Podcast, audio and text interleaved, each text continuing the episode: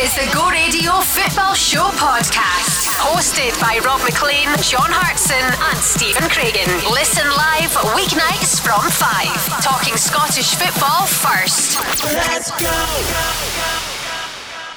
Rangers assistant manager Gary McAllister says the team needs more oomph after they went back to the Premiership, but only after dropping points at Ibrox against Motherwell. And he says tomorrow night against Livingston is massive. Stephen Craigan with the prize of a place, of course, in the semi finals of the League Cup at Hampden. It sounds like it means a big deal to Rangers. Well, it does, Rob. It's something that's eluded him under Steven Gerrard's tenure is getting domestic trophies uh, sorry, sorry, domestic cups. Of course, they won the league last year. So all emphasis, all focus. And it was interesting to hear Steven Gerrard's comments after the game on Sunday. He said flaky defending and vulnerable players. I'm sure that'll go down well in the dressing room. So that just adds, I think, another little bit of pressure onto them. It's Celtic's worst start to a league season in 23 years. They've lost four of the last five in all competitions, and Celtic haven't won a domestic game away from home in seven months. Are you worried about your old team, John Hartson? Well, five of them seven months. Um, yeah, I think I think is slightly concerning. Uh, should I say? Sorry, um, but I think Ange. I don't think there'll be you know no panic setting in at the minute for for Celtic. I think the crowd are still with him. His blueprint at the start of the season when he came in was to build a new team. Um, he's got several injuries, several key players out. Um, and at this moment in time, they're having a poor run away from home. I think, uh, yes, you know, they, they will want to start winning, and they but they're only four points behind, six six games gone. It's very very early yet. So, as I said, um, I don't think it's time to panic just yet. And it's actually a tight league, isn't it? When you look at it, at the Premiership, ten points between top and bottom. And you have to build into that Celtic equation the fact there's no Callum McGregor, the captain. There's no Kyogo, who uh, means electricity in attack. Uh, hasn't shown up as yet. Taylor is out and Forrest isn't back yet. So I guess that's half a team when you think about it. League Cup quarterfinals coming up this week. Um, it's a big week, as Craig says, for Rangers on the back of what they didn't do on the back of winning the title last season in the Cup competitions. So it's Rangers against Livingston uh, tomorrow night at Ibrox, Dundee against St Johnstone. And on Thursday, Celtic at home to Raith Rovers, Dundee United play Hibs. John Hartson, Stephen Craigan, Rob Maclean on the Go Radio Football Show. We will have Andrew Shinnie with us around about half past five as well in about 25 minutes' time. Scored a, a cracker of a goal on Sunday, John Hartson. You'd have appreciated the finish, even if it was against your old team.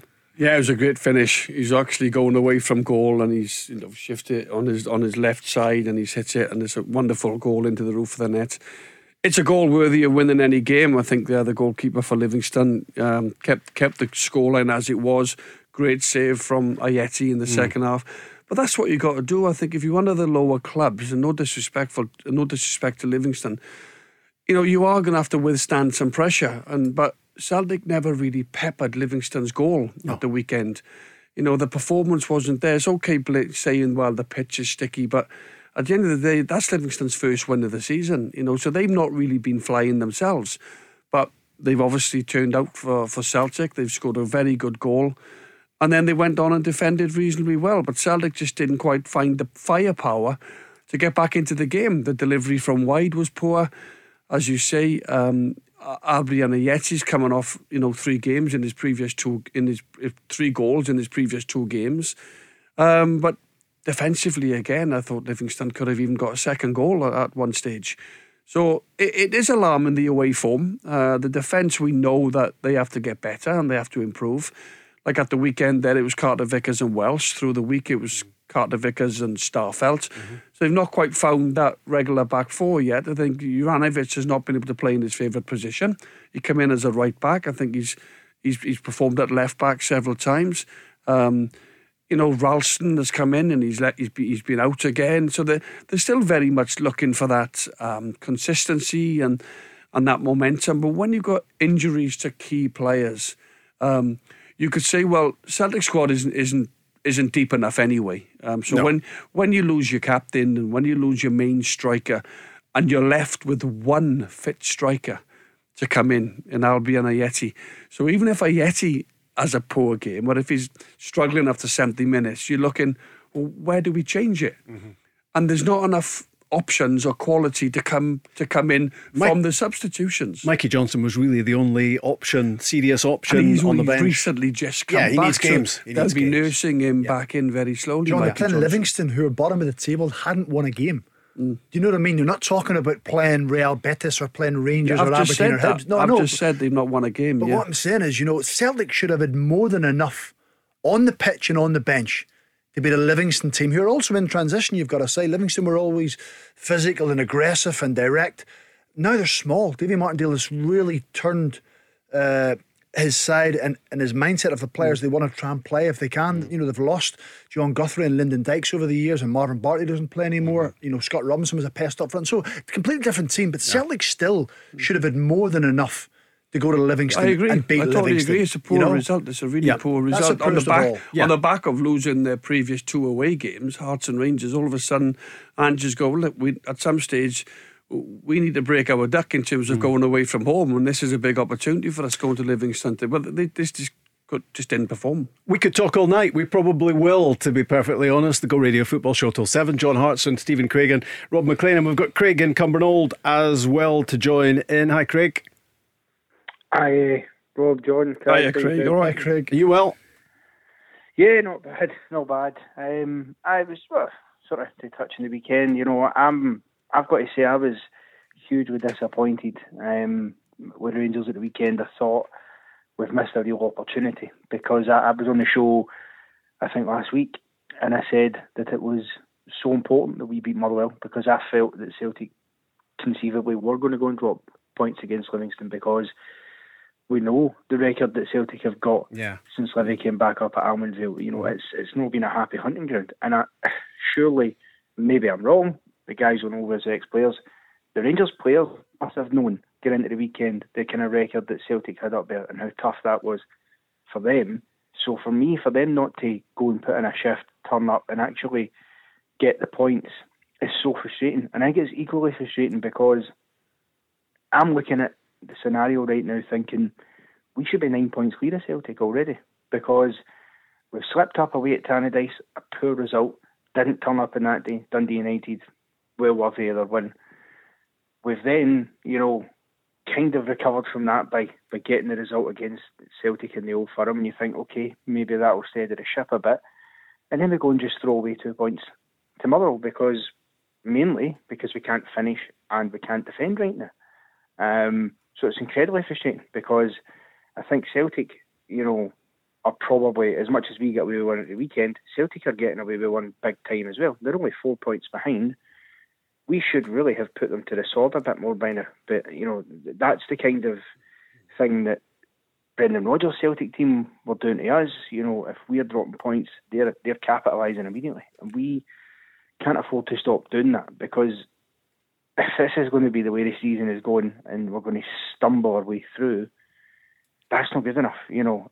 I, th- I um, think I, I, think as well, Craig. I think I know what you're saying, and I get what you're saying, but you could also flip that around when you think that you know Rangers lost to Dundee United. That that gives Celtic an opportunity. Um, if they'd gone and mm-hmm. beat Hearts, if if things had gone Celtic's way, if Edouard puts Celtic in front at mm-hmm. Ibrox and then all of a sudden, you know, that could be that could have been a different scoreline. I think with they could have quietened the crowd. You know, scoring that first goal is always a big goal, and then to not go and beat Livingston after watching Rangers draw at home to Motherwell. As you say, it's it's incredibly frustrating from a Celtic point of view because from a Celtic point of view side, Celtic could be mm. saying, well, we could be top of the league if we'd performed better. Yeah. And things had gone our way and we'd capitalised on the poor performances from Rangers so you can flip it around on its head, really. You know, it's uh, it's a bit. I, it's, well, it's, funny when you talk about going top of the league because if the officials had done their job properly on Sunday, Craig, Motherwell would have won one 0 because quite clearly the Rangers goal was offside. You know, listen, it's not Rangers' yeah. fault. It's just really poor officiating. You know, irrespective uh-huh. of what level you're at, you know, you're not kind of side of it. But there's no doubt watching Rangers on Sunday, they reminded me of the Rangers of probably two years ago when they were pleasing on the eye. They created a few chances, and Steven Gerrard was always going on about needing that cutting edge. That's something they found last season, which he hadn't had in previous seasons under Steven Gerrard, and it, it, it, it's as if it came back again you know, when they get opportunities to go and put teams to bed. Because when it's just a single goal in it, the longer the game goes as a visiting player at Ibrox or a visiting player at Celtic Park, you start to grow in confidence a little bit. You think they're not putting us away here. Then there's a nervousness and an anxiety starts going round the stadium a little bit because they haven't put the game to mm. bed. And then suddenly Motherwell get the goal. And then the performance of Rangers dropped then, didn't it? Let's have a listen to Gary McAllister, uh, Craig, what he said today. There was a media conference today looking ahead to the, the League Cup tie tomorrow night, but uh, looking back as well on that one all draw with Motherwell. You, you, I think you would agree with Boss most of the game with, with good possession. I thought try to pick some positives from the game. You know, I thought first half we played some really exciting football, good good on the eye. But I, I would I would mirror some of the words the manager said after the game. I think we need to have a wee bit more a wee bit more devilment in our finishing and a wee bit more oomph, so to speak, and just a wee bit more belief because leading up to the, the corners of the box and, and getting into the box, I believe we're playing some decent stuff, but there just needs to be that wee bit more hunger and desire to score. So, Craig, the, the team needs a bit more oomph. They do. They absolutely do. And that has to come from the guys, you know, who uh, are experienced have been there. That, that needs to come for the Alfredo Morelos's when he's coming on the park and, um, you know, Kemar Roofe and players like that up front. It has to. And it, when you're going to be leading one nothing, you know, you can't rely on teams not taking chances when they get them because for Motherwell, you know, and Craig, you touched on it, and I totally agree with you. I thought the referees uh, had a howler at the weekend because I thought, you know, I'm honest enough to say Sakala's offside. It's clearly offside. But I also think there should have been two penalties in the game. Yeah. I think there's a stone waller for Motherwell and there there's is. a stone waller for us. Spot on. Clearly I agree. missed. Um, so that it wasn't a game for the the officials, that's for sure. but I think, um, you know, you can't. If we're just going to trundle through and there's tougher games, you know, Motherwell. What I would say you know, if you compare and contrast, Motherwell did go into that game on pretty good form, having beaten Aberdeen, you know, the week before. Uh, they themselves, had they nicked a goal, could have went top of the league. So that shows you the, the kind of form they're on. Um, and I suppose, in the respect of, yet we dropped points but still gained a point on Celtic, that's luck, and we can't rely on that. You know, we need a killer instinct, and I don't know where it's gone because Morelos has had enough time to get up to speed now, in my opinion. He's no excuses for not being match fit. He's been back long enough. Do you think it's going to be? Do you think it's going to be that type of season where already this season, uncharacteristically, Rangers have dropped points, Celtic have dropped points, can't win away from home. Both teams have lost their opening game in Europe, so this could be a season where Celtic go to Aberdeen and get beat.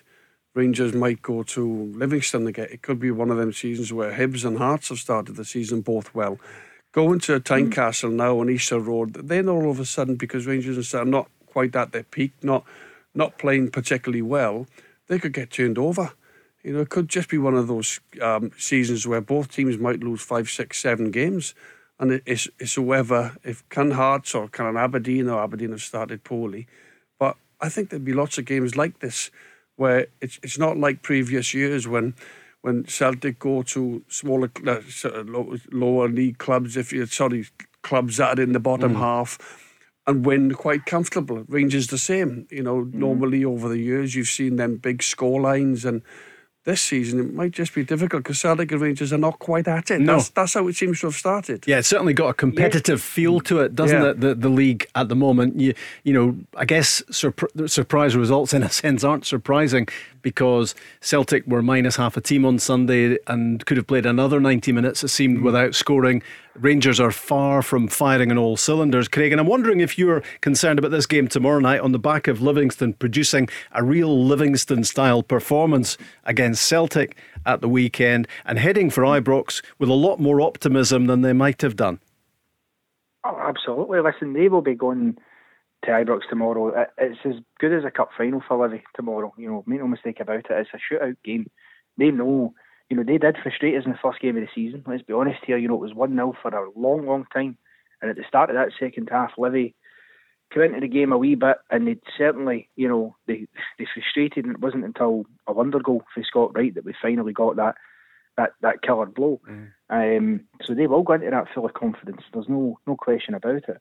Um, we have got to find the killer instinct. If we can get, you know, a quick goal, that settles it down because teams like Livingston, their bread and butter is defending for their lives, and they're very, very good at doing it. So the longer a game goes, where you're still nil nil or even one 0 as proved on Saturday, you leave the door open for for sides like that to go and hurt you and go and get points. And I think I'm just glad it isn't away because John touched on it there. I think away games this season are going to be an absolute nightmare Yeah. for both. You know, I know Celtic's next three are Pittodrie, Easter Road, and Fir Park. You know, they're tough games. We'll need to go there, and then we'll need to go to Tynecastle. It's I think we're going to see a record for points dropped away from home for both sides of the old firm this season. I really do. And, and Craig, what, Craig, I was just going to say what came through as well today in that Gary, Gary McAllister media conference was the disappointment, which is still gnawing and nagging at Rangers from last season of failing to make an impact in the cup competitions. Uh, and as he said today at the media conference, it makes uh, tomorrow night's match a big one. It's massive. I've really got to emphasise the point that this is this is a, a really big game for us against Livy, with the incentive of getting to Hampden and then obviously getting back there for a for a cup final. So that it's an early end to the to a cup competition as well. We have December final, so it's it's such a big game for us. We've been very diligent in our preparation for this one. So, Craigs, there's real pressure on Rangers. You can feel it, can't you? Well, you can, and and the fact that Gary McAllister is sitting saying Livingston home is massive. You know, it, you just feel the weight coming on because, you know, they've invested so much in the squad. They won the league title last season. They haven't started this season firing on all cylinders. Uh, they've looked at Livingston beating Celtic and thinking this is going to be tougher than what we anticipated. And any kind of given season, you'd probably say uh, Livingston at home, well, that's fine. You can take care of that. But that pressure suddenly adds to the players. You know, they didn't defend particularly well at certain occasions at the weekend. You know, they they missed opportunities. You know, Ryan Kent's not there. There's just there's something missing about Rangers. That there's a spark, and it, it takes me back to last year about Celtic. There was a lot of chat about Celtic early part of the season last season. They're missing a spark. They're missing an edge. It'll come in the next game. It'll come in the next game, and the games start to go on and on and on, and nothing really seems to progress. Listen, they're still a good side. and They've got good players, but they need one performance or one moment that can suddenly light the game up. But all this expectation of pressure goes on because of the cups. The players are fully aware they haven't won a domestic cup. Everyone's looking to see when is it going to happen. I mean, last season they didn't even get to Hampden. Never mind get to a final. They didn't get to Hampden last year to play in a semi-final, Rob. So that just starts to build a little bit more. It starts to creep in. So that may just add a little bit more uh, negativity to the players, which means they'll have to start well because the supporters are certainly expecting a win tomorrow night. So, just finally, Craig, before we let you go, uh, what are you thinking uh, tomorrow night about scoreline? I think it's going to be a a, a, a very nervy evening. I, I don't think it'll be comfortable. I'd certainly rather we were playing with Rovers, but um, Yeah. I think um, I think it'll be two two 0 on the night. But I wouldn't be surprised if Livy pushed us all the way into extra time because they're a tough nut to crack. Yeah. Good to have you on the show. Thanks, Craig. Cheers. All the best to you. That's Craig in Cumbernauld. Uh, worried about Rangers' start to the season um, and worried about that game uh, tomorrow night, coming off the back of one of those rare weekends when neither Celtic nor Rangers manage a win. Going to take a break now. When we come back, we're going to be talking to the man whose goal inflicted another away defeat on Celtic at the weekend. Andrew Shinnie on the way. The Go Radio Football Show. Download the Go Radio app to listen live weeknights from 5. So, four places at Hampden uh, up for grabs in the course of this week. Four places in the League Cup semi finals, the Premier Sports Cup uh, semi finals. Thursday for Celtic at home to Raith Rovers. Dundee United play Hibs. And tomorrow night, Dundee against St Johnstone and Rangers at home to Livingston. It's Rob Maclean, John Hartson, Stephen Craigan in the studio. And we've got George in Bathgate. Hi, George. Oh, I'll just make a quick. You've got a great show, by the way, Rob. I really enjoy your show. Oh, Um, that's kind but of you. Can I just make a, can I just make a point? Um, I mean, you're talking there. Of course, it's all right for you to come on and say um, Rangers aren't playing great and things like that. Hibs are having a good season. Hearts are having a good season. Uh, John Hartson made the excuse here. Celtic's got half a team missing and things like that. Yeah, but we for- have, for. Rangers, no. Yeah, that's, that's true. You've got to make excuses. That's absolutely fine. I mean, Rangers. It's not who missing, excuses, uh, it's facts, well. mate. It's not excuses. Aye, that's true.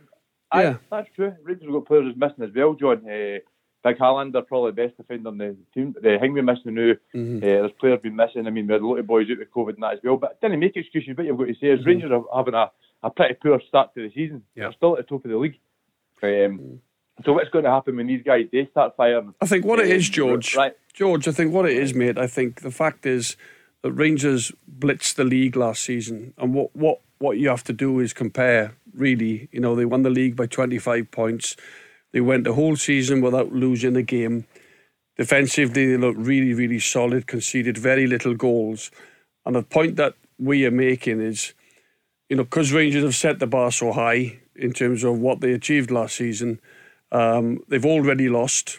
They lost at home in the Europa League, where they're very, very strong. Normally in the in the Europa League, you've had a fantastic couple of years in Europe, um, and then obviously the the performance at the weekend, uh, the one all draw at home to Motherwell.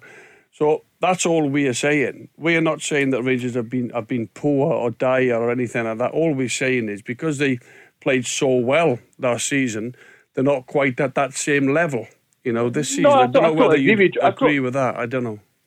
No, I totally agree with you, John. Rangers, Yeah. uh, look, that's, that's my, exactly my point. I think Rangers haven't had a good start to the season. I mean, I said after the game the other night, I thought, I thought that Lyon team was outstanding. I thought they were good. Yeah. Yeah, you just good to watch. I mean, the big boy Denayer at the back used to play with Celtic. I think he was outstanding. He just he just looked class. I mean, the- a top class team. So I don't think it's any shame in uh, losing two nothing to that team. Uh, We haven't we have had a poor part, uh, start to the season, uh, dropping points to Dundee United and uh, dropping points at the weekend there. But um, I think we've got guys that's just no firing yet. And when the day start firing, if we're at the top of the league now, John, I think my point Yeah. is when we day start firing, I think we're going to be a, a decent team. And I'm not saying Celtic's no decent team, No, but no. I mean, Ce- Celtic's sitting sixth in the league now, and Rangers are sitting top, and Rangers are having a poor start to the season. So Mm. when we do start uh, firing, John, I think it's going to be a, a pretty good season. You're saying we'll maybe lose Rangers and Celtic will probably lose a few games this season. Yes, yeah. I think when base teams start playing, I think they'll um, still pull away for the rest of the teams. And I think Hmm. Rangers will still uh, win the league with 10 or 15 points this season. George, let's let's have a quick listen to Gary McAllister because I think you and the assistant manager are singing from the same song sheet. Here he is. If you'd said at the start of the season we'd be in this position where we're sat today, we'd probably have took it. But us being who we are and, and the, the standards that are set, and the players would, would agree with me as well, we, we feel as if we should have a few more points. But as you say, you know, it, it can't be that bad. We're sat top of the league and we've got a chance to get to a semi final. So loads to play for. It's a big, again, I want to emphasise how important this game is tomorrow night.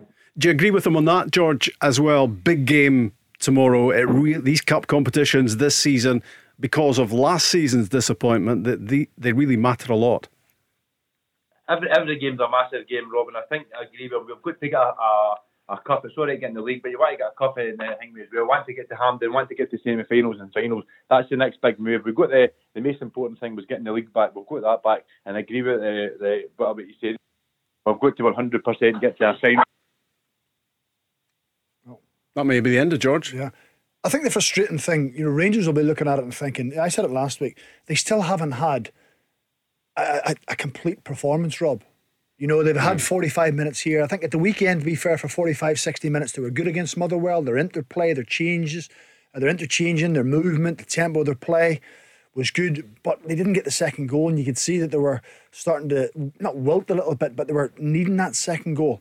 You know, they've, they've had 45 minutes against St Johnstone. They were decent. Um, against Malmo did 45 minutes, but fell away in the second half in the home in the home game. So it's maintaining that standard over 65, 70, 80, 90 minutes. Last season they were. Last season they were relentless. You know, every game they were going for the jugular. They were creative. They were scoring goals. They were mean defence. There was a real determination about them. I don't know if this year if it's complacency is probably not the word, but it's as if everyone's just took a little bit of a breath and a sigh and thought, right, well, okay, you know, we know we've got good players. We'll eventually beat somebody four or five nil. And rather than someone saying, do you know what, I'm going to make a difference today. I'm going to be the instigator that's going to make this happen, and the rest of the team following at this moment in time. So, George um, is back, is he? You back, George? I know, sorry, I'll go cut after. But what I was what I was saying, is, I agree with Gary McAllister saying about his um, we need to get to semi-finals and finals and things like that. And I'm not making excuses about we've had players missing and things like that. But I just think that when Livingston did have a good game against uh, Celtic at the weekend, Motherwell did have a good game at the weekend. But seeing four and five weeks time, Rob, I think these teams will start to fall away, and you'll start to see the size of your squads. Uh, we've had players missing, Celtic had players missing. We're, we're talking about Motherwell having a good start to the season. How many points are they behind Rangers? Hibs have had a good start. How many points are they behind Rangers? I think we're, we're still going to pull away, and I think at the end of the season will still be Rangers and Celtic one and two, um, and they'll, probably get to finals again. George, I, I, think Rangers at the start of the season, they started favourites for me anyway, and Celtic in a transition, you know, they lost 10 players. You know, Andrews had to come in and completely build a new team. You know, so there are going to be some hiccups from a Celtic point of view, particularly away from home. Nobody likes to see it or hear it, certainly Celtic fans. But it was going to happen, and, and as I said, I don't think there'll be any pressure, any any, panic at Celtic on Ange. His professionalism and his managerial record, he'll obviously think about that. I just need to start winning games away from home. Maybe I don't know, set up differently, but just you know, I just think they've got to be a little bit more pragmatic when they're going forward in terms of being, um, you know, hitting, hit, being hit on the counter attack. They've got they've got to defend properly in that sense and put players back in position. Um, but as I said, I, I actually think Celtic are in a bit of a transition, and I, I expect Rangers to go on and win the league. I think Celtic need to do a miracle if they were going to, you know, get the title back this season. George, good to hear from you. Cheers, boys. Cheers, George. Cheers, George. It was a great show anyway, boys. All the best, Cheers, George. All the best, George. And let's talk now to a man that uh, George is hoping has a stinker uh, tomorrow night. He didn't certainly on Sunday against Celtic. Andrew Shinnie, how are you, Andrew? Yeah, I'm great, Rob. How are you? Yeah, very well, thanks. Uh, some goal on Sunday. The, you've, you've scored a few crackers in your time.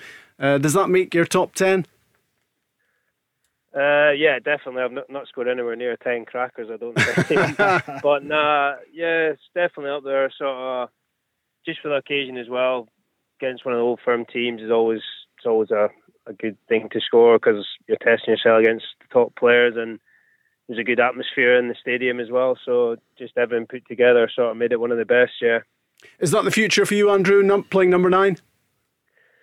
Oh, who knows? I said to the boys, I've been playing the wrong position my whole career. I could have made a, I could have made a fortune if I'd been playing up there and scoring goals. But nah, um, sort of the first time I've played there, and me and Davey talked about it and thought it could work in the weekend, and we sort of worked on it a little in training, and just had to adapt my game and sort of be clever with my movement and game management, and it paid off. So it was obviously credit to Davey and the way we worked on it, and we got a great result. And John Hartson, we were talking earlier in the show about how much you, you enjoyed that strike from, from Oh, I Andrew. thought I thought it was a brilliant finish, Andrew. I have to say, um, Thanks, John. and I think that you know when when you have chances, not being disrespectful. and, but- and John was watching it through tears, we would have to say as well, Oh, Andrew. well, no, but, you know, it's Oh, like good I, I, credit I John. coached a bit at Livingston, so there's a little soft spot there for me. That Livingston Yeah. and Davy, I worked with Davy, and um, no, I just think you know you know yourself when you come up against as as, as in previous games over the years.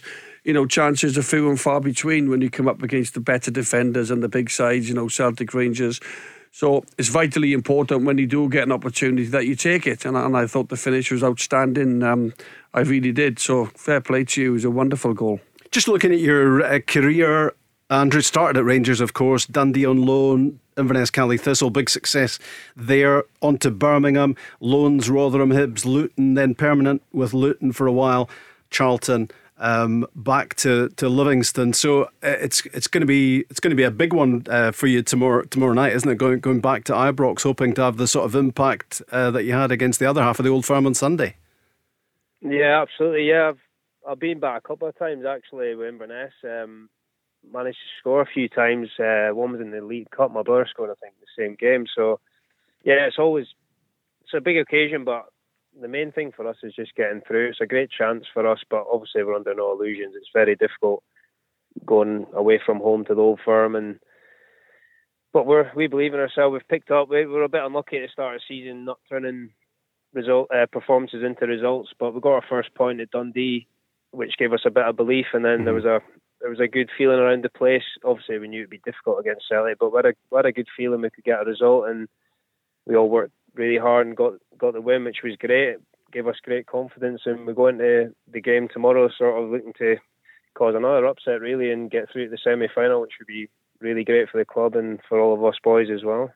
And it, it'll take a similar type of performance, won't it? You know, you. I heard Davey before the game that you spend long spells without the ball. You've got to be organised defensively, but you've also got to take part in the game. You know, you can't just sit back and hope not to get beat, which is what uh, Livingston done on Sunday. You know, when they got the ball, they used it reasonably well. You've got to have a purpose to your play, and that will be uh, vital tomorrow night at Ibrox, won't it? Yeah, absolutely. I think in the first half we, I think the first twenty minutes we were a bit anxious on the ball at times. Where sometimes if you just take that extra touch and make that extra pass, you relax into the games. At times we were sort of hacking hacking it clear. We had more time, and that's as you as you say, you got to you got to be brave in these games and make that extra pass and beat the press or keep the ball and settle into the game. I thought we did it much better as the game went on. And I mean, if you don't do that, you're just going to struggle to create chances. As John said, you don't get loads of chances against Old Firm. So yeah, it's important. Obviously, we've got to be defensively sound going away at Ibrox, but we've also spoke about that. We've got to be brave and we've got to take the game to Rangers at times as well because it's a cup game and we want to get through to the next round. So it's just about picking, choosing your times of when you have to be solid defensively and then times where you can be a bit more expansive and try and create chances to get goals to win the game. Andrew, in terms of going back to your goal again, um, I know. I don't think I don't think you mind going back to his goal again. To be honest. yeah, I'm fine with that. John. Yeah, no problem. I'll talk. About, I'll talk about it all day with you, pal. I enjoyed like it, enjoyed it that much. But you do know, you know, to, to be a great striker, you've got to score against both teams during the season, so you get your chance. Who, who are we talking about? Great strikers, by any no, chance? just talking about Andrew. You know, you know, it was a great goal, and um, I was just what to say, in terms of the goal, um, it was it was an instinctive finish, wasn't it? um, where you don't have any time really. It was just, you know, you got your body in the right place and you swiveled and you hit it at a nice yeah. angle away. You know, in terms of finishing, because I worked with Ryan Hardy, Lee Miller, Danny Mullen, a few of the lads of strikers who who previously been at Livingston, and they yeah. all said the same. Sometimes when you go up against one on one with a goalkeeper, you get too much time. Um, and, yeah. and sorry, you've got time to think about where you're going to finish. But in terms of your goal at the weekend, it was like it was just instinctive, just just a reaction. Um, and as I said, I don't know you, if you feel the same in terms of when you go and you know look at your strikes and look at your goals over the season. Yeah, I think you're right. Yeah, I just sort of sort of was peeling off and then just got in front of the centre back as the ball came in. The first touch sort of made it. It just mm. came into my path nicely, and I obviously instinctively just thought first touch back across. I've seen managers work with strikers before at other clubs I've been at, and I've seen it before. Strikers might be great finishers instinctively, but when they have time, they maybe miss more chances. That's right. Yeah, that's the point. Exactly. Yeah yeah. yeah, yeah, yeah, So, so yeah, took a touch. Sort of, it was sitting nicely for me, and I've always sort of heard managers saying always go back across goal, back back the other way. The keeper is coming across his goal, sort of. So I just try to focus on that and caught it sweetly. I couldn't have caught it much better, really, but just I think the touch made it just yeah. set up nicely for me, and then just went back across goal and and, and, right in the top bin. What what would be your target, bin, yeah. Andrew, in terms of goals? What, as as the gaffer Davy there, as he as he give you a you know, like a focus. You try and get maybe get double figures. Fifteen, I think, would be a great return for you know for this season. No, what, no I pressure. Mean, no, I'm just asking Jesus, What, John, what, what would you? Time we played yeah, that's what I'm saying, dear. But you've you've started no, really well. Yeah. No, honestly, I, I, I think I'm a good finisher in training. I'm I work on it and I'm good at it. And maybe it's just in games getting in them positions more. But if I am playing more in that forward role, I'll, I'll probably get more chances. And it, yeah. I don't know. I'm, I'm not going to set myself targets because then you feel under pressure. But I yeah. do feel if I can get chances, I, I'm I'm not bad at finishing. So if I do play up there regularly throughout the season, if that does happen with Davy, then I, I wouldn't like to say how many I would score, but I do. I would like to sort of put pressure on myself to feel I could get goals because like for us at Livingston, we need to be scoring goals to win games. We, yes. we first and foremost have to be solid defensively and try and get clean sheets, but ultimately you have to score goals to win games. So no, it started well the other day, and if I am up there, I'll just I'll obviously have to work more on training on it and get used to sort of the movements and instinctive runs to get chances. But um, something I enjoy, I adapt to my game, trying new positions, and yep. yeah, I loved it on Sunday. So we'll Good go stuff. from there. Brilliant, Andrew. I thought, I, thought, I thought, there were some really positive sides for for Livingston. Obviously, the result, but but in the performance, the way the team played, the way the starting eleven played, then you bring on the likes of Alan Forrest and Scott Pittman. Um, who arguably strengthen the team when they come on, uh, and some of the lone guys that Adam Lewis, you know, once he settles down, maybe a little bit overexcitable at times, um, yeah. but once once he settles, and, and Odin Bailey, I thought uh, when he came off the bench, he, he looks as if he's going to add something as well. Yeah, that's that's sort of what the manager has been saying in the press. We've been quite unlucky with injuries, and I had one myself at the start of the season, and like a little bit of COVID issues, and we've never really had our full strength squad, and we're, we had the international break, which helped us get some players back, and the squad's looking a lot more beefed up now. And as you say, Adam came in, and I was sort of Adams a few times, maybe hooking things on at the start of the game when he's very good in possession. It was just a sort of calm down and play your way in the game and create on the ball. So our squad's getting healthier now, and there's a lot of competition for places, bringing on players at Alan and Odin, great runners with the ball, dribblers, and Pitts coming on as well. So yeah, squad's looking great now, getting players back fit and onwards and upwards.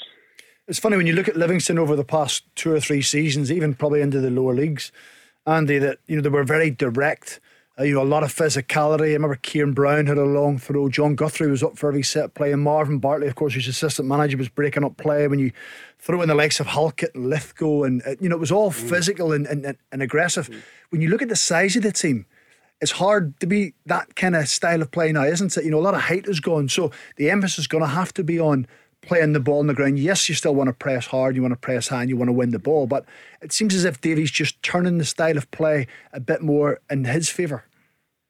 Yeah, absolutely, and I think that's obviously maybe taken us a little while to pick up the points as well. Sort of maybe not massively changing style, but we've had to sort of play more.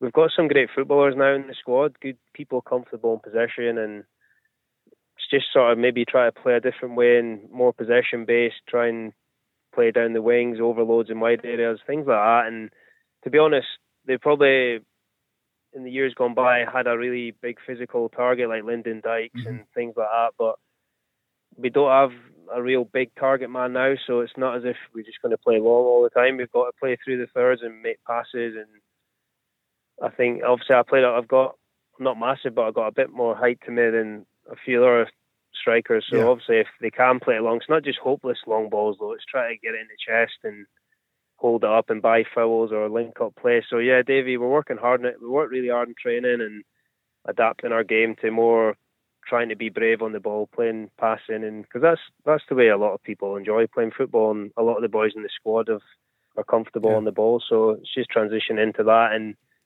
hoping to be a good entertaining team, but ultimately winning games of football. How's wee brother Graham doing at Derby? Yeah, he's doing all right. It's obviously not a great time for the club, but he, he does love it there. So it's a bit of a shame the way things have turned the last few days, but they got a great result. It could galvanise them a little bit and bring them together and bring points, but I don't know what. Obviously, they're going to get a bit of punishment coming their way, so it's going to be difficult this season. But he loves it there. It's a great club, and it's just it's a bit of a shame to see it. But hopefully, they'll take a bit of punishment, but it'll be a start of a new era there. And and he does love it there, so uh, it's a little bit of a shame, but um, hopefully they can obviously turn the club round for better days. And just one final one, Andrew, about tomorrow night. Um, you go there with much more hope than than you might have had had you not got that win at the weekend. So spirits are up. It was a, it was good. It was it was classic Livingston really in terms of the, of the performance tomorrow night. Um, a Rangers team not firing on all cylinders. Uh, so I guess you look just to keep the game, keep it, stay in the game as long as possible, uh, and maybe uh, turn the home fans against Rangers if it is frustrating for them. Yeah, I think I think when you go to Ibrox and Parkhead, that always plays a part. I think when there's not been fans the last sort of year and so, it's difficult to do that because they're not in the ground, and it is always a factor when you're away team. Sort of try and frustrate them and maybe get the ground a bit edgy and make it difficult. Um, so that is ultimately we'll we'll try and be solid and stay in the game. And I always think it helps Celtic game. I think because they were probably dominating possession, but if you can get that first goal, makes it a lot easier. You you got something to hold on to. You can get the crowd a bit edgy. So I mean, it's going to be a difficult game. Ibrox is always difficult, but we've got belief now from the other day, and we'll go there confident. We'll we want to get in the, we want to get to the semi-finals at Hampden. So however we have to do it, we're ready, and it's going to be a great game. It's always a good atmosphere there, so people enjoy the atmosphere, and I'm really hoping we can get through to the semi-final. Yeah, it's a big prize, isn't it? Andrew, great talking yeah. to you. Good luck, mate. And uh, best, well, well done on the weekend. Cracking goal, yeah. and uh, onwards and upwards for you. Yeah, thanks, guys. Thanks a lot. Cheers. All the best. All right. The Go Radio Football Show. Download the Go Radio app to listen live weeknights from 5. Coming to the end of a lively first hour on the Go Radio Football Show for a Tuesday evening. It's League Cup semi final, quarter final week, even playing for a place at Hampden in the semi finals. Dundee and St Johnstone. Uh, tomorrow night, and Rangers against Livingston, Celtic versus Raith and Dundee United versus Hibs. Good to hear from Andrew Shinnie before the break. Uh, off to a great start um, as a Livingston player. Looks like he's going to be a great acquisition for them in that, um, well, he was at the weekend anyway, in the unaccustomed role of main striker. Uh, but he's a guy who can play in lots of different positions for them. And it's interesting to look at the, the league table because that win for Livingston has taken them on to four points. They're off the bottom, replaced there by Ross County and Dundee, who've got three. But it's 10 points from top to bottom. Um, and when you look at it, it's highly competitive. When you think what Livingston did against Celtic at the weekend, St Mirren are below them. They're capable of uh, big results. Uh, Ross County seem to be getting better, Crags, week to week. Uh, and Dundee uh, narrowly beaten in the derby at the weekend, uh, but they don't look a bad team either. No, it's you know just touching on all three. Dundee, you know, it's probably their main concern all season long. It's goals. You know, their final end product. You know, competitive in the game, the chances in the derby. Uh, against Motherwell, had lots of chances. Motherwell nicked a goal, beat them 1 0. So that's been a, a growing frustration for James McPake. That's the reason why I brought in Leigh Griffiths. Unfortunately, he hasn't managed to get off the mark. St Mirren were excellent. I have to say, you know, particularly, um, you know, for, for spells in the first half, and once they went two one down uh, in the second half, they really threw everything forward. Rob, so Jim Goodwin's team are on the brink of getting their first win, which is not good news for Aberdeen because that's where Aberdeen go this week, isn't yeah. it? I think it's the live game on Sunday.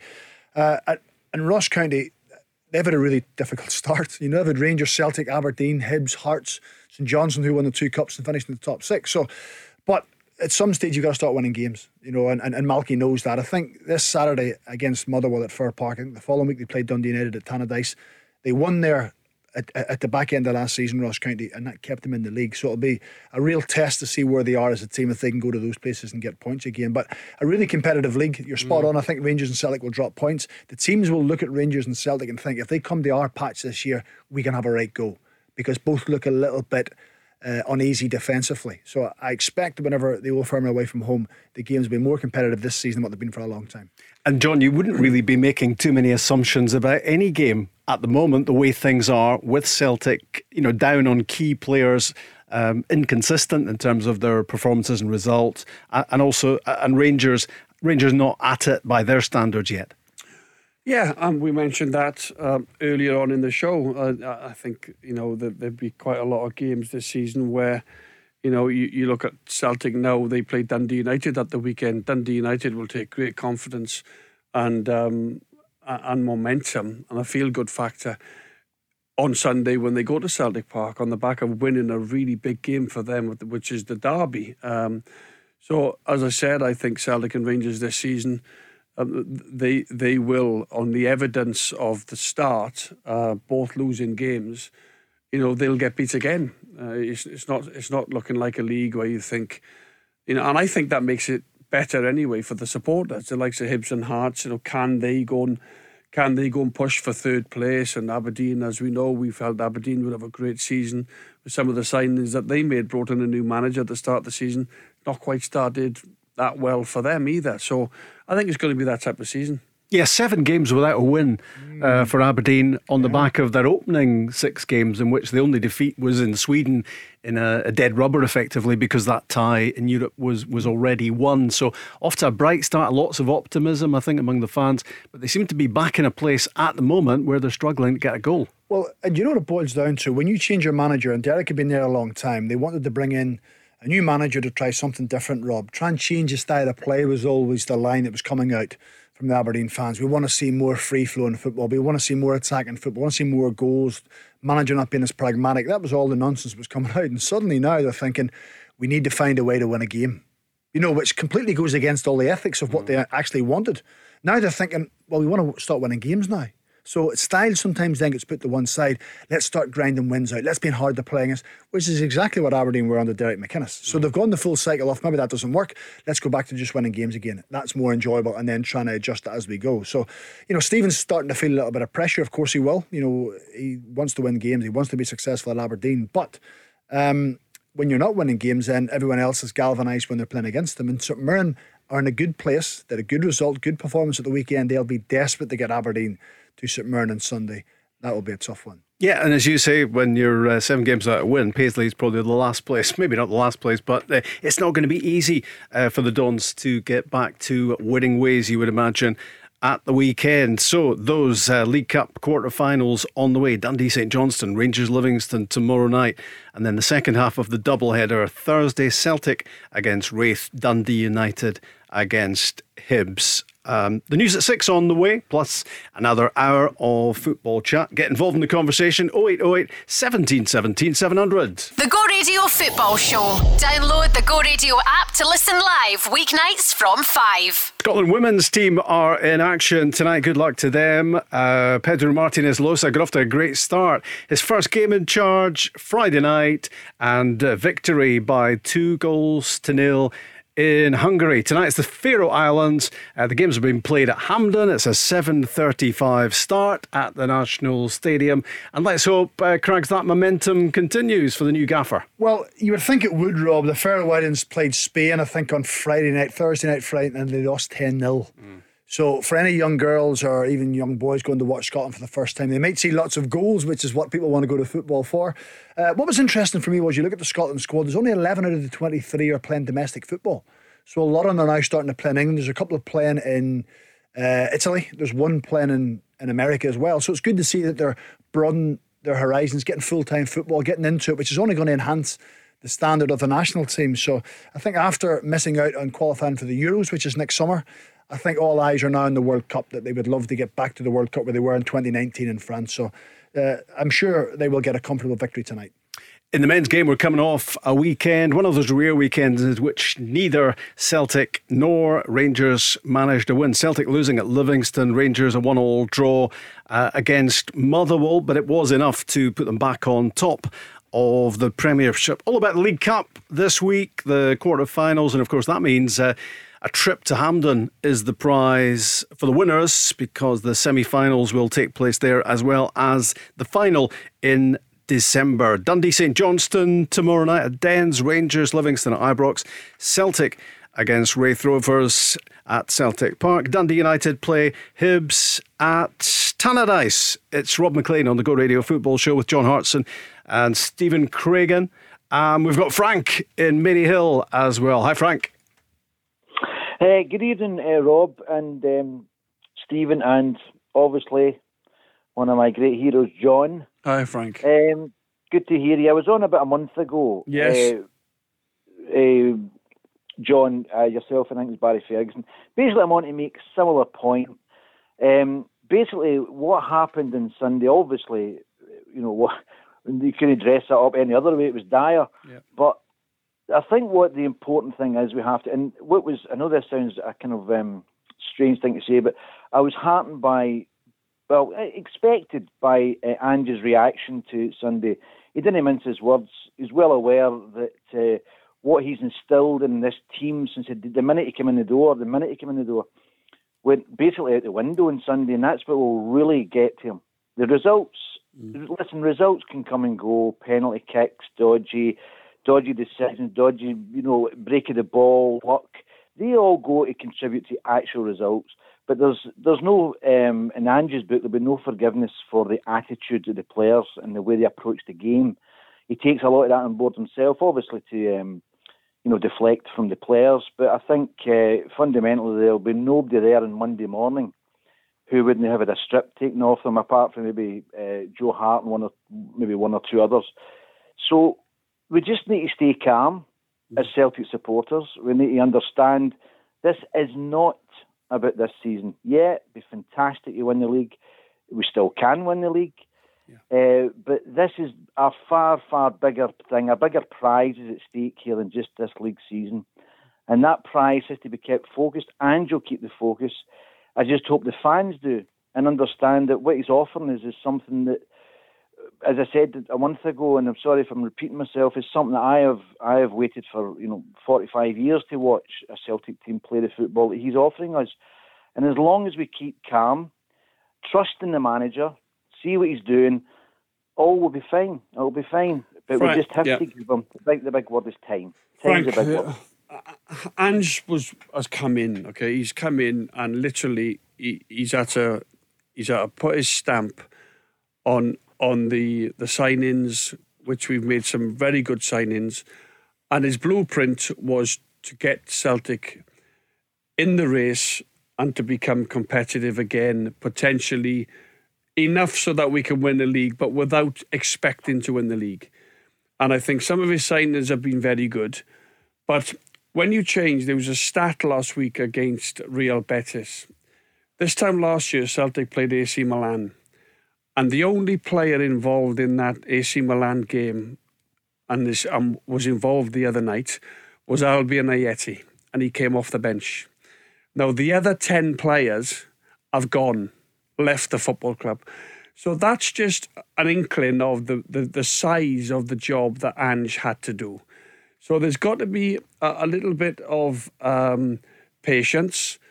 Ange knows he's a football man and he comes across exceptionally well. I think he's calm, he's dealt with things. But he will also be aware, and the Celtic fans will be aware, Frank, that at some stage this season, you, have got to go and win the big games. Um, you can't get away with, you know, not performing in the big games. Like, you know, he will have to go and beat Rangers at some stage. You know, it's seven games now since we beat Rangers. You know, that's that's quite a long time. He will have to go and beat a Bayer Leverkusen at some stage, who come up next next week. So there's there's a there's a realism there. Yes, it's still very early days, and he, shouldn't really be judged up to now because he needs probably another window, in my opinion. But I agree with you. I don't think any panic should set in. And you're right. I think Ange would have in priv- in private, in the dressing room, he would have gone after one or two players personally and said, "Look, this is nowhere near good enough to the standard that is expected here for us to try and get our title, try and get Celtic back in the title race. Um, but I do think there's got to be a little bit of patience involved um, because in the space of time he's been at the football club, he's not a miracle worker. You know, he has to go. He has to go with what he's got. You know. Yeah. Can I come back, John? Yeah, of course you can. Yeah, John. Yeah, I, I disagree with the word little. Mm. I think there's got to be a huge bit of patience for the Celtic supporters. We have to really take strip this away here. We really have to because there's a stark choice for Celtic fans here, a stark choice, and you either have to go one way or the other with it. And that is number one choice. Do we, you know, go for the, you know, demanding the league this season? Everything's about the league, and every result will be scrutinised and microscoped and um, people will go off their jump off cliffs if we don't win a, a game. That kind of attitude. So everything's about this season, or do we take option number two, and that is accept that there's going to be I hate using cliches, but the bumps in the road, you know, the ups and downs, call them what you like. Do we go for this second option that's going to involve these things? Because when you're trying to create a sea change and not just personnel, but how you play the game in a way that is all out attack, complete entertainment. And that doesn't mean see people mix up the fact that when you say you want that Ange wants to play all out attack, that he's actually just, you know, not even thinking about defending. One goes with the other. But obviously the defence has got to get, you know, it's time to bed in. But the important thing here is the second option. Do we take the hit this season and I don't think, John, one more window will do it. I'm talking three or four windows. He's got to get rid of players that have that are not not bad players, but they don't fit the type of player he needs. That's going to mm. take three or four but, windows. Yeah, but frankly, what you're saying is sorry to come in, but I, I yeah. I've got to react to that because Absolutely. Three or four windows, your next window. So what you're saying then, it's almost a transition. You're going to give Ange two years then before. Absolutely You would give him two years to try and be the number one team again in Scotland and comfortably the number one team. No, no, yeah, no, no, John. I'm not talking about the number one team in Scotland. Listen, that. Yeah, but that's no, got but that's got to be the first priority, isn't it? You got to win your Well, your well- leagues domestically, and then obviously the stronger you can get through that, then we can start progressing in Europe. I disagree, John, because yes, I mean I'm a Celtic fan, of Yeah. course. It goes even without even breathing that I want to be the top team in Scotland. But we have to have, we've got a chance here with this manager. Put it this way: we've got a chance with this manager that I don't think will come along again. Probably, well, definitely my lifetime. I don't think. Whereby Frank, sorry, I just jump in. Did you watch Brendan Rodgers' teams playing? Certainly in his first two years. That's as good a football as I can remember Celtic playing for many, many Well, years. Many years. They right. were beating teams four and five comfortably. So I think Brendan. Prides, you, you had good players. Sure. Yeah, well, he, did- he, he did. Yeah, but, better players. Yeah, but Frank's talking about the style. But we've, Frank's we've talking about the style. He's not talking about the play. He's talking about the style. Brendan Rodgers' style was impressive to watch, John, irrespective of yeah, what but, happened yeah, but and good how players fit into styles, as you know. Yeah, well, he You said he did- enjoys you, watching you didn't have Ange's team. He Brown, enjoyed watching but you didn't Brendan's have Brown, team, Marshall, surely. you didn't have Brown, Marshall in the midfield. No, but uh, you that- didn't that- have the that- running that's and, and, irrelevant. and, I'm and talking the about quality entertainment. that you had. I'm talking entertainment. Frank said he waited 35, 40 years to watch a Celtic team play this way. Brendan Rodgers' team was exceptional. Let's be honest. It was. So, so Frank, so Frank, how do you compare? How do you compare the football under Ange Postecoglou with the football under Brendan Rodgers? because uh, under I, I can't use his name by the way. I'm sorry, I just refuse to use We've his name. I just don't we've just changed ten players in the space of six months. Yeah, but but, Yeah. but Frank, but what Frank's saying is that he's he's more excited about Celtic under Ange than he's been for a long time, and, and maybe will be again. You're, you're saying that, Frank, aren't you? So so A so so when you say that, you're saying this is bet this is potentially better football than than under Brendan Rodgers and what he did. Is that right? absolutely yes. But yeah, Brendan yes, also, Stephen, Frank, Brendan also Yeah. won this way. Yeah. Celtic fans want to What- win. Yes, they want to win, but they Yeah, no, also want to play fantastic football with a great style. But Right. for us to pr- improve, then you've got to win domestically first, because I, in Europe it's a totally different level again. You're going up another three levels when you when you go into the European competition. Yeah.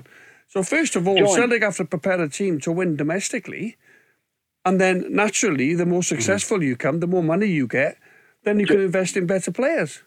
No, John. I, I, I'm sorry, John, but it, I'm, I'm, I'm, I'm looking at this in a different way Okay. because, I, I, and again, Stephen, I understand what you're saying that Celtic did play good football uh, when the manager, two, manager during that period of, of seven winning, seven, eight, uh, six, seven, and eight, I think, or seven and eight. Titles in a row. Yeah, the, Hmm. I'm, I'm talking about the manager that's now at Leicester was our manager. Are you reluctant? Um, are you reluctant to name him, Frank?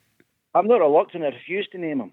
Why? I, I, I refused because because of the way he treated Celtic su- supporters and the Celtic Football Club. He's a narcissist, a complete narcissist, and he used us. And he walked out on us with ten games to go, and didn't have a fleeting look behind him. It was all about him. It was always all about him and where he was going. And the bottom line is, he couldn't wait. It was what he wanted, and with ten games to go in a season, he walked out in our club. Nah, Do- but do, you- do, but do you not acknowledge the success he brought, Frank, No, during his no, no, time? was the- the history book showed us success, and I acknowledge the football that we played. That's not. I'm not, I'm not talking about that. I'm not dismissing that and being so stupid as to dismiss that. I'm talking about a human being, as a human being, what he did to Well, us. do you have him back, Frank? Never, Hmm. never. Frank- What he did, he broke he broke people's hearts, and he knew he was doing it, and he didn't care because that's the person he is. And let's be straight to the point here. It's all about him. And that's what this was about. He's never once apologised for what he's done. Never once has he apologised. He broke young people's hearts from the age of six to people at the age of 90. People adored him. And that didn't mean a thing to him. He walked out. So this call isn't about him. No, Frank. Frank can I can I ask you a que- can I ask you a question about what you said right at the top of of the hour when when you came on? Um, do you think you speak for the majority of Celtic supporters when you say that you're almost ready to write off the season because you see a bigger picture? I don't know. I don't make these silly uh, numerical statements, Rob, that you find in other radio stations or newspapers who say the Celtic fans this is they they don't know. I'm a Celtic fan. I only speak for myself. I know fellow Celtic fans who think the same way because I know, you know, dozens, countless dozens, whatever, who think mainly the same way I do. I do that doesn't give me the arrogant approach to say I speak for. No, no. But my, my question, my question was, do you think this is a popular opinion among Celtic fans? No, then I, I think. It, do you know what's funny, Rob? Last season the the obvious attitude of Celtic fans was everything was about last season for obvious reasons for the ten in a row. So that that that was a it was like everything with a capital capitals right through it was about that season. This season is a sea change, a complete flip round because Celtic fans recognise that that ten's gone, that's out the road. It's time to build something here, and this is the crucial word here: building something.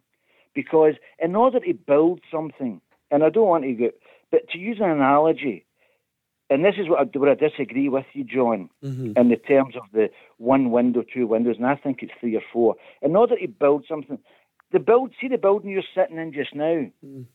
that that building itself, the, the, the most time-consuming, difficult part of constructing that building wasn't what you're sitting in; it's underneath, it's the foundations. Celtic and under Ange Postecoglou, Ange Postecoglou has to put in those foundations, and they take time. And they're the most problematic part of that building. Once you've got the foundations in and they're set, then the rest follows naturally. It's not about scrambling to win a league, get a few pounds, buy a few players, see how you go. That's that's not on Ange's radar.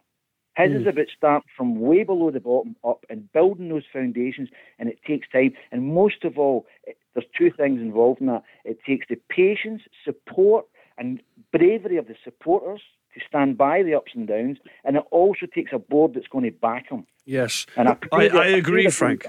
But do you, do you also think as well? You know, Leon, you spoke about style, and you spoke about the yes going forward on the front foot, attack, attack, attack, score yes. more than the opposition. Now, can that realistically, it, it never won Kevin Keegan anything, right? Never won anything, but the football was outstanding. Absolutely 52,000 fans at Newcastle cheering their heads off on their seats. This is great football.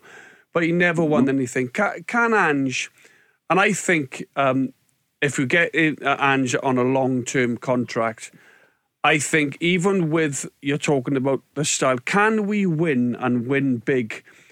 Playing the Ange Postecoglou way in terms of I think you'll win many games, okay? But I also think then when you come up against better opposition, naturally with quality forward players, you have to have a plan. So when you get countered and hit on the break, you can't be throwing men forward, not putting in place a defensive structure to deal with those fine attacking players when you come up against decent sides in Europe. So, mm-hmm. in terms of the way he plays, it's fantastic. I love his positivity, but I'm slightly worried in terms of defensively.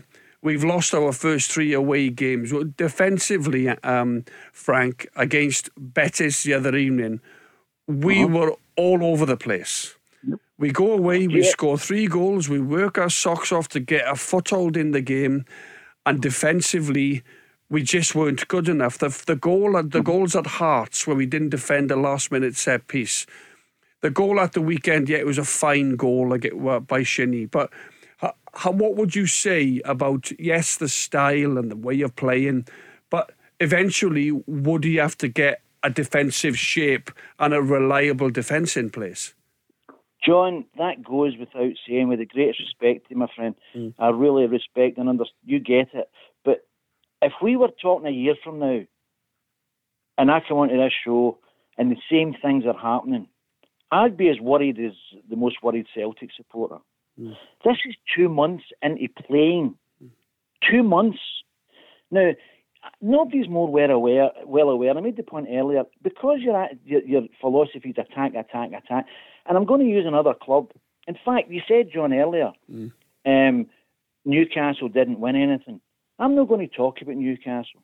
I'm going to talk. No, I, I was just making the point in no, terms no, of Craig and Keevan had, had a similar philosophy to the game. Yes, yeah. yes, I understand that, John. Just let mm. me, please, if okay, yeah, yeah, yeah I, go I'm on, sorry go, on.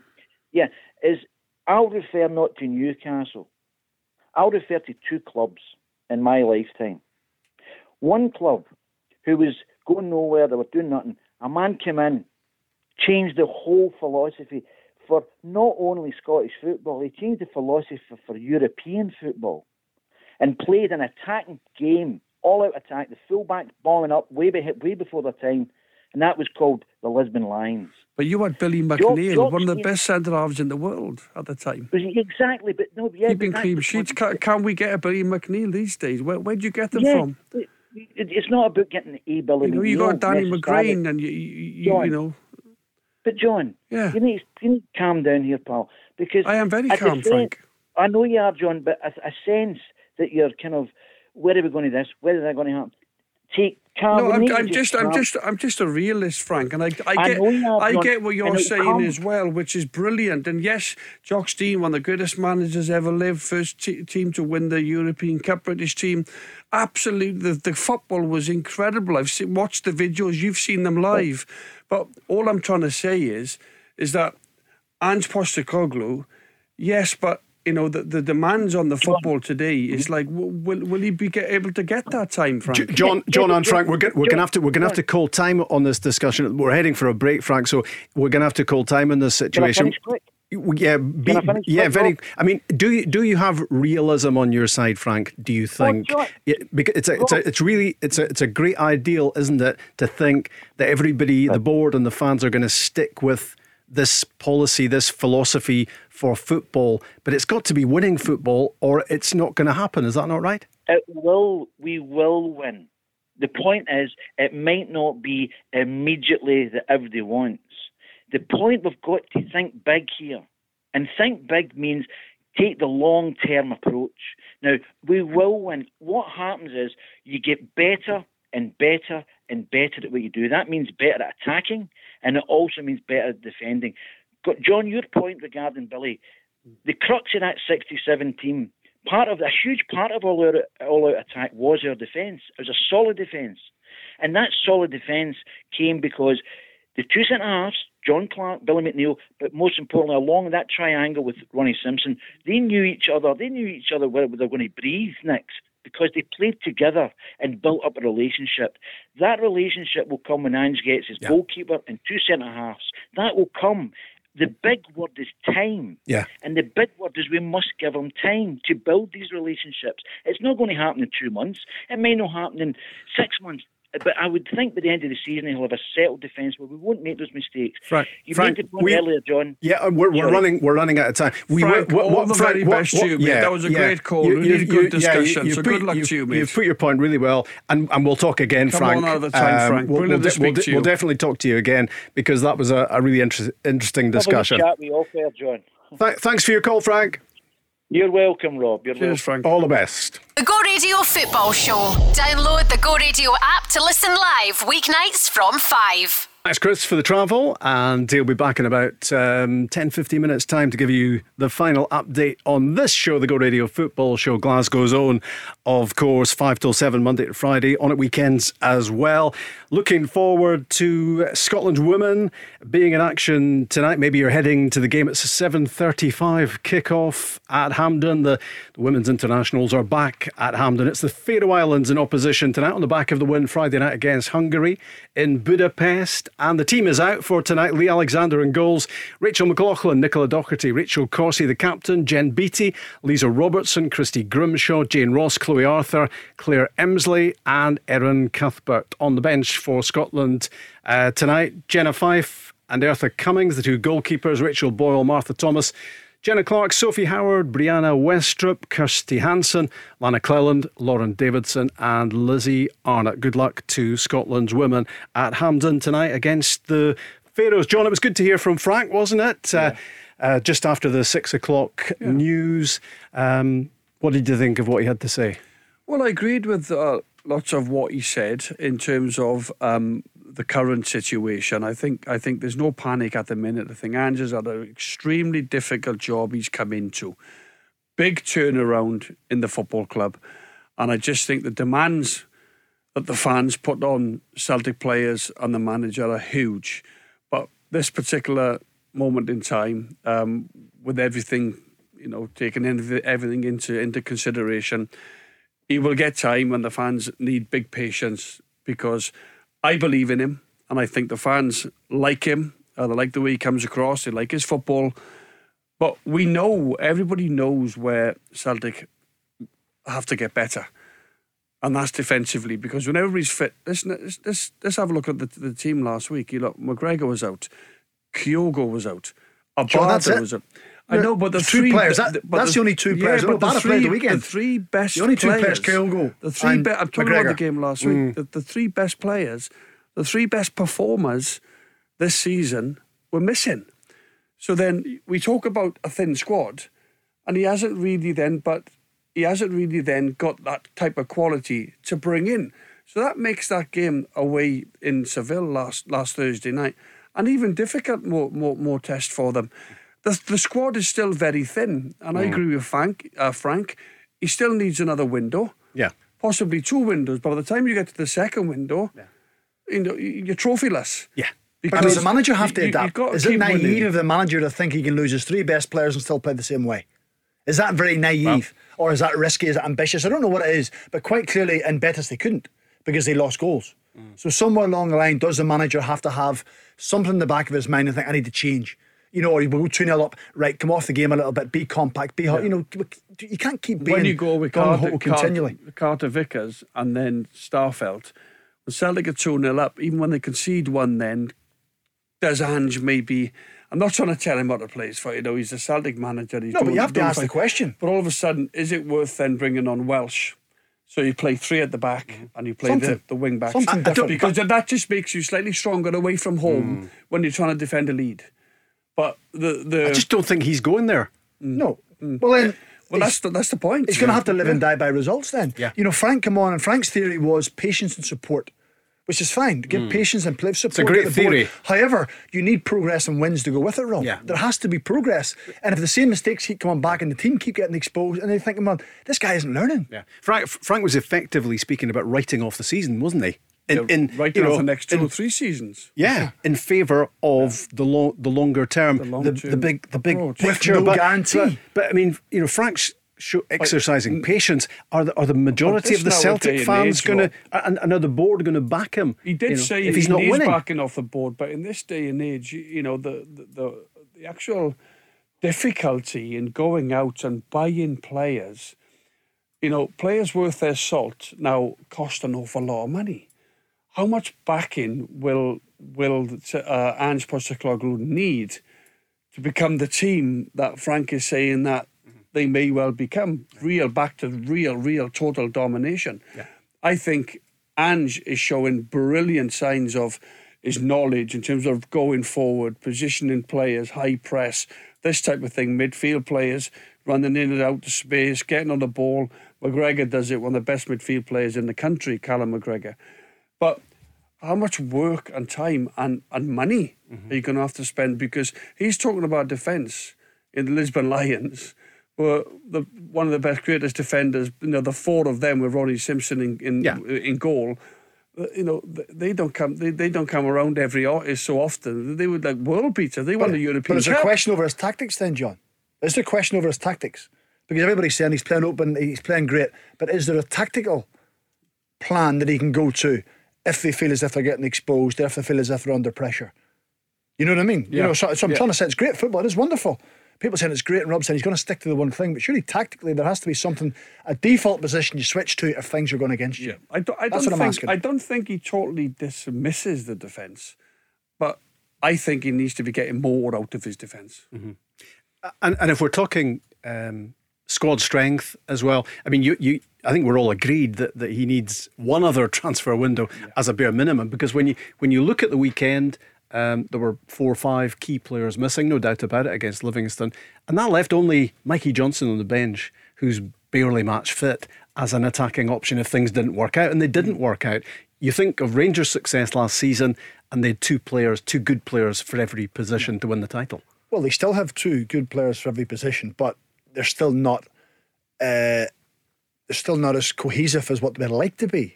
You know, and that that's why tomorrow night, when you heard Gary McAllister saying that's why it's such a big game because they know they're not really where they want to be. Rob, there's there's little uh, chinks in their armory also that they're thinking we're not scoring enough goals. We're still a wee bit of vulnerability, but defensively, the longer it goes and running a goal ahead, there's a wee kind of kind of bit of disjointedness about Rangers back line. So they're not fully comfortable where they are.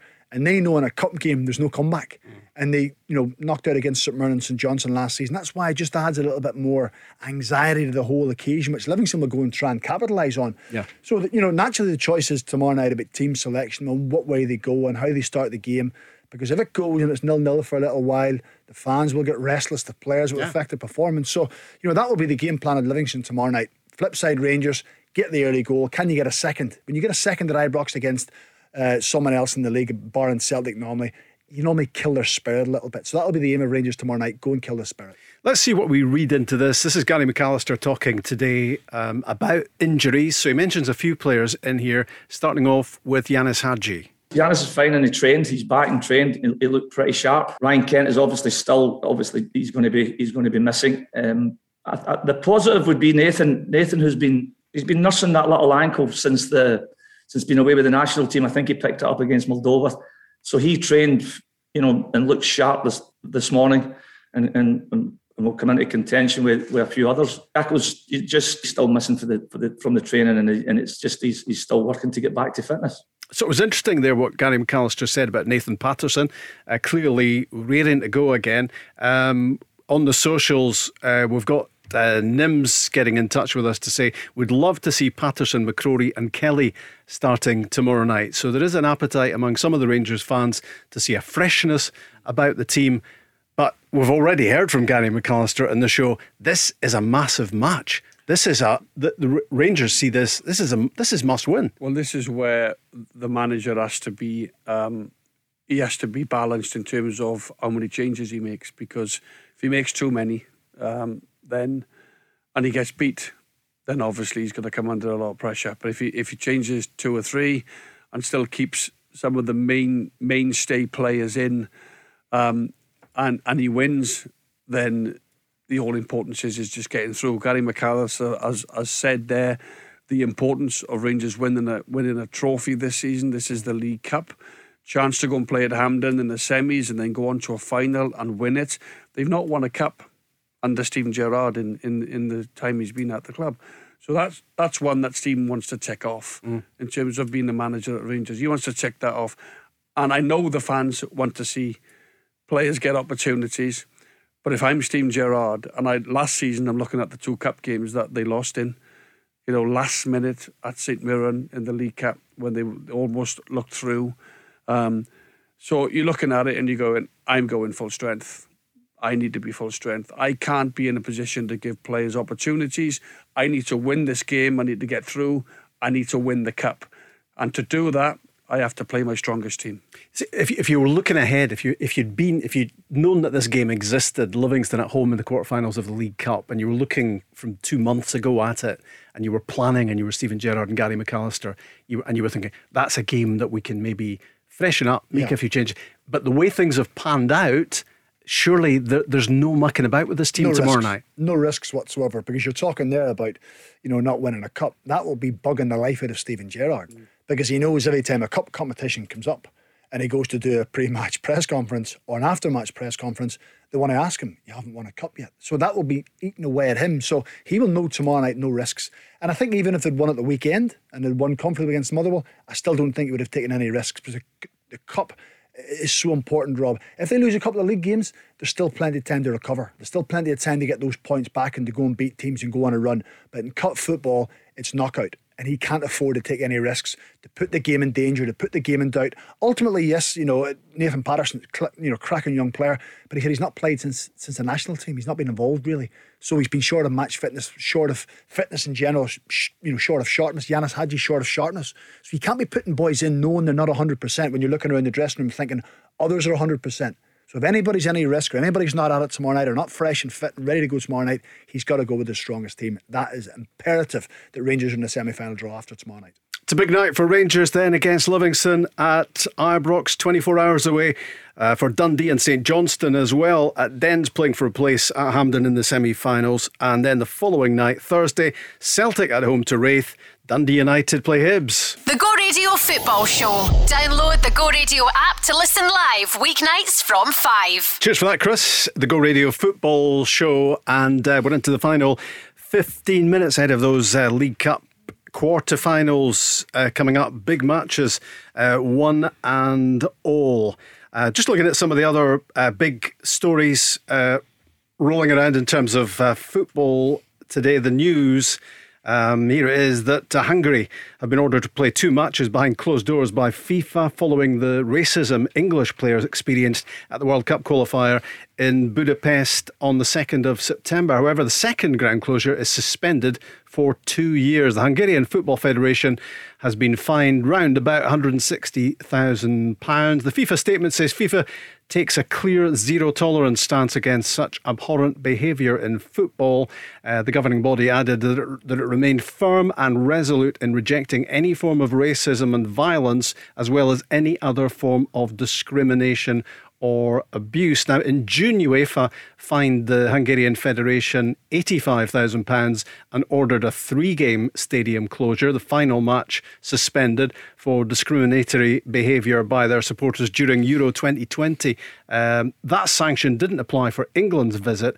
Um, as the World Cup qualifier was a FIFA game rather than being under the control of UEFA, who didn't ask for the punishment to be transferred. So uh, they are they've got previous Hungary, haven't they? Uh, they've got a, a, a pretty uh, sordid history in terms of this sort of stuff, uh, Stephen Craigan. Um, and is is a two game two games closed doors, but one of them's suspended.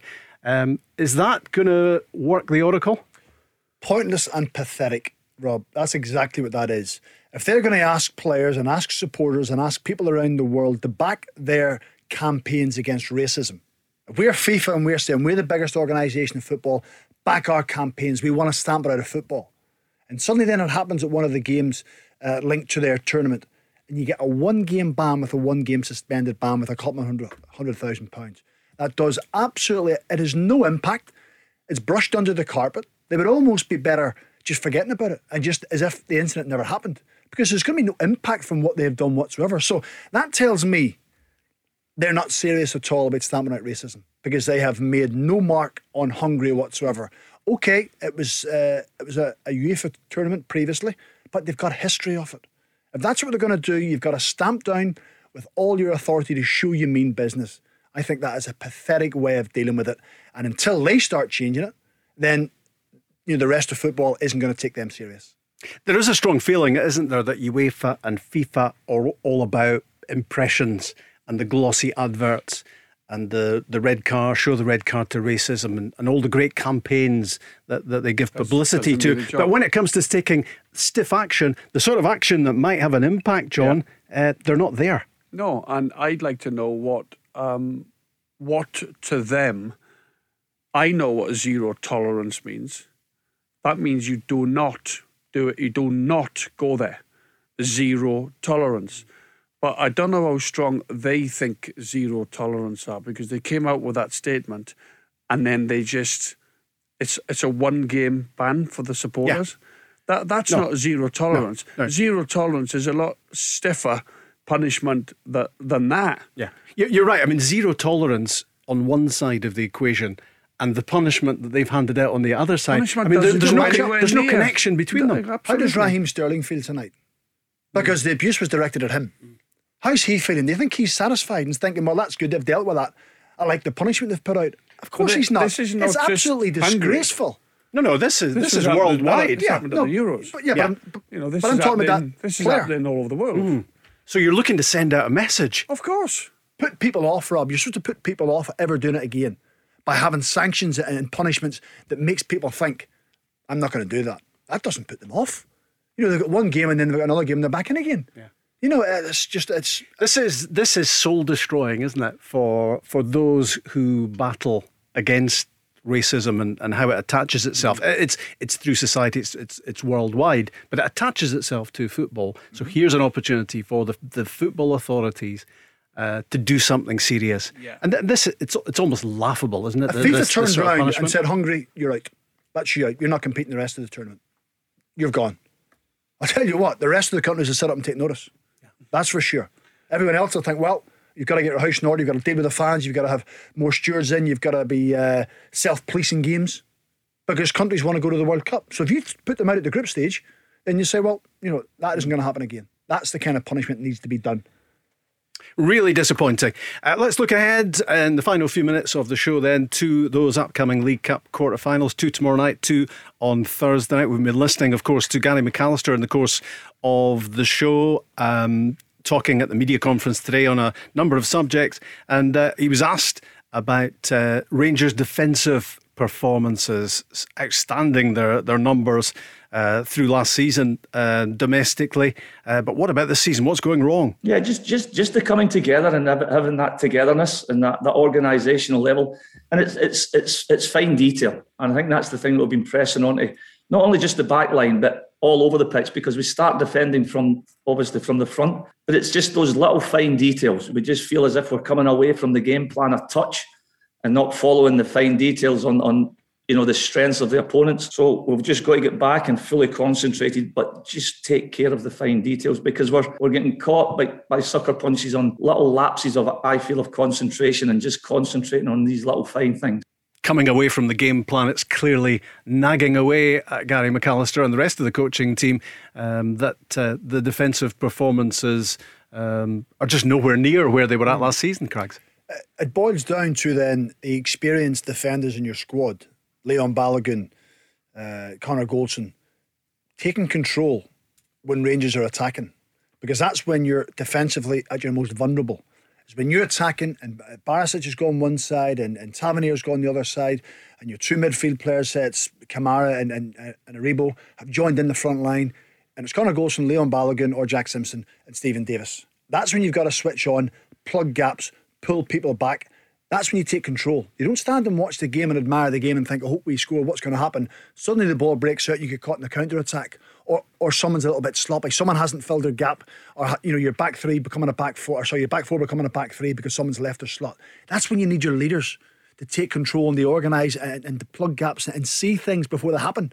Try and stop them at source. Whereas Rangers, as if they're maybe just being a little bit lax, they're allowing people to break lines or allowing teams to get in behind the midfield and then they're getting exposed. So that's where your experienced players have to take control again. Forget what your teammates are doing with the ball. You organise yourself defensively. And of course, that means, John, that this season teams are playing Rangers and thinking, hey, we've got a chance here Absolutely. of scoring a goal. Whereas, whereas, last season, people were, were looking at the stats, yeah. looking at the number of goals that Rangers weren't conceding, and thinking, wow, we're going to do Even well to get shots on target here. When they went 1 0 up, they defended their box, yeah. defended their lead very, very well. But coming back to Celtic and Ange, mm-hmm. Will Ange be thinking, home to Raith Thursday night, let's get into the semi final? How much pressure does he take off himself in terms of if he was to win a cup in his first season? Ange Postecoglou, yeah. the oh, Celtic yeah. manager. Well, absolutely. So they got an opportunity. Raith will be competitive, of course, Thursday night against Celtic. Celtic lost their last two. So Raith will come and look to do very well. But if you're, from a Celtic point of view, they should win against Raith, semi final. And then you're thinking, well, does that take a bit of pressure off? Yes, they got big, there's a bigger picture. There's the league, there's Europe. But lots of managers, come I think Alan McLeish won a League Cup in his first season at Rangers. Yeah. yeah and listen, you get a cup under your belt off you go. Right, before we go, uh, Joe Hendry is at Hampden ahead of uh, Scotland's women against the Faroes. Hi, Joe.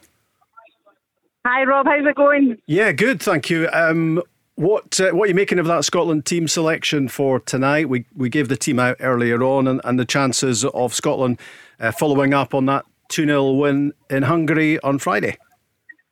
Yeah, well, just the one, just the one change this evening. So um, Hansen drops out and Chloe Arthur comes in. Um, so fairly confident in that lineup. I think um, everyone's expecting a home win here this evening, plenty of goals as well, hopefully. Um, Islands haven't fared too great recently. Um, I think they were beaten 10 0 in their, their last match against Spain. And actually, the last time we played them in 2014, it has been a while, but we beat them 9 0 then as well at Fir Park um, as well, uh, of course, that time. But at Hampden this time, um, and for the first time, the new home of the Scotland women's national team. So a fantastic night. We're looking forward to it. We're confident and uh, hopefully we can get a, a, decisive win this evening. How good was that win for Scotland in, in Hungary, do you think, uh, for Pedro Martinez Losa? I think it's, you know, it was a, a, fantastic way to start off this campaign. If we can get six points from six um, here, absolutely brilliant for confidence and a great way for him to start out as uh, the national team boss as well. So you can't really ask for much more than that. So very important, and confidence is everything, you know um, and it'll be it'll be flowing here tonight. So hopefully we see a bit of a, a swagger from the girls this evening.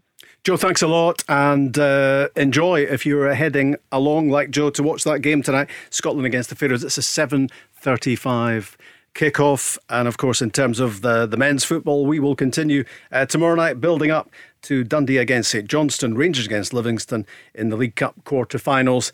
And on Thursday night, it is Celtic against Raith and Dundee United against Hibs. Uh, Shelley Kerr and Chris Burke are with Paul in the studio tomorrow. Thanks to John, thanks to Crags, and join us tomorrow live at 5. The Go Radio Football Show. Download the Go Radio app to listen live weeknights from 5.